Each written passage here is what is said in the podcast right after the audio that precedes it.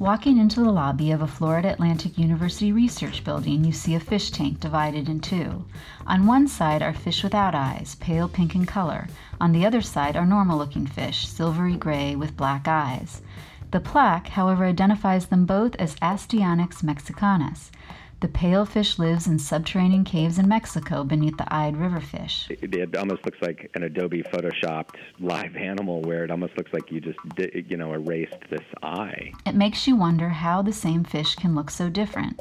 That is what scientists have been trying to figure out since the fish's discovery in the 1930s by studying its genetics and development. The surface fish, the river fish, uh, still available, and they, they can keep both of them in the lab. You can breed them, so it's a very powerful genetic system. They can be obese, have diabetes, and don't sleep much, making the fish an intriguing disease and neuroscience model today. We're learning so much from this little fish that has lived in a cave, and for some reason, all these things that we associate with being really bad bad for us humans seem to be really good for a fish that lives in an environment that has very low nutrients.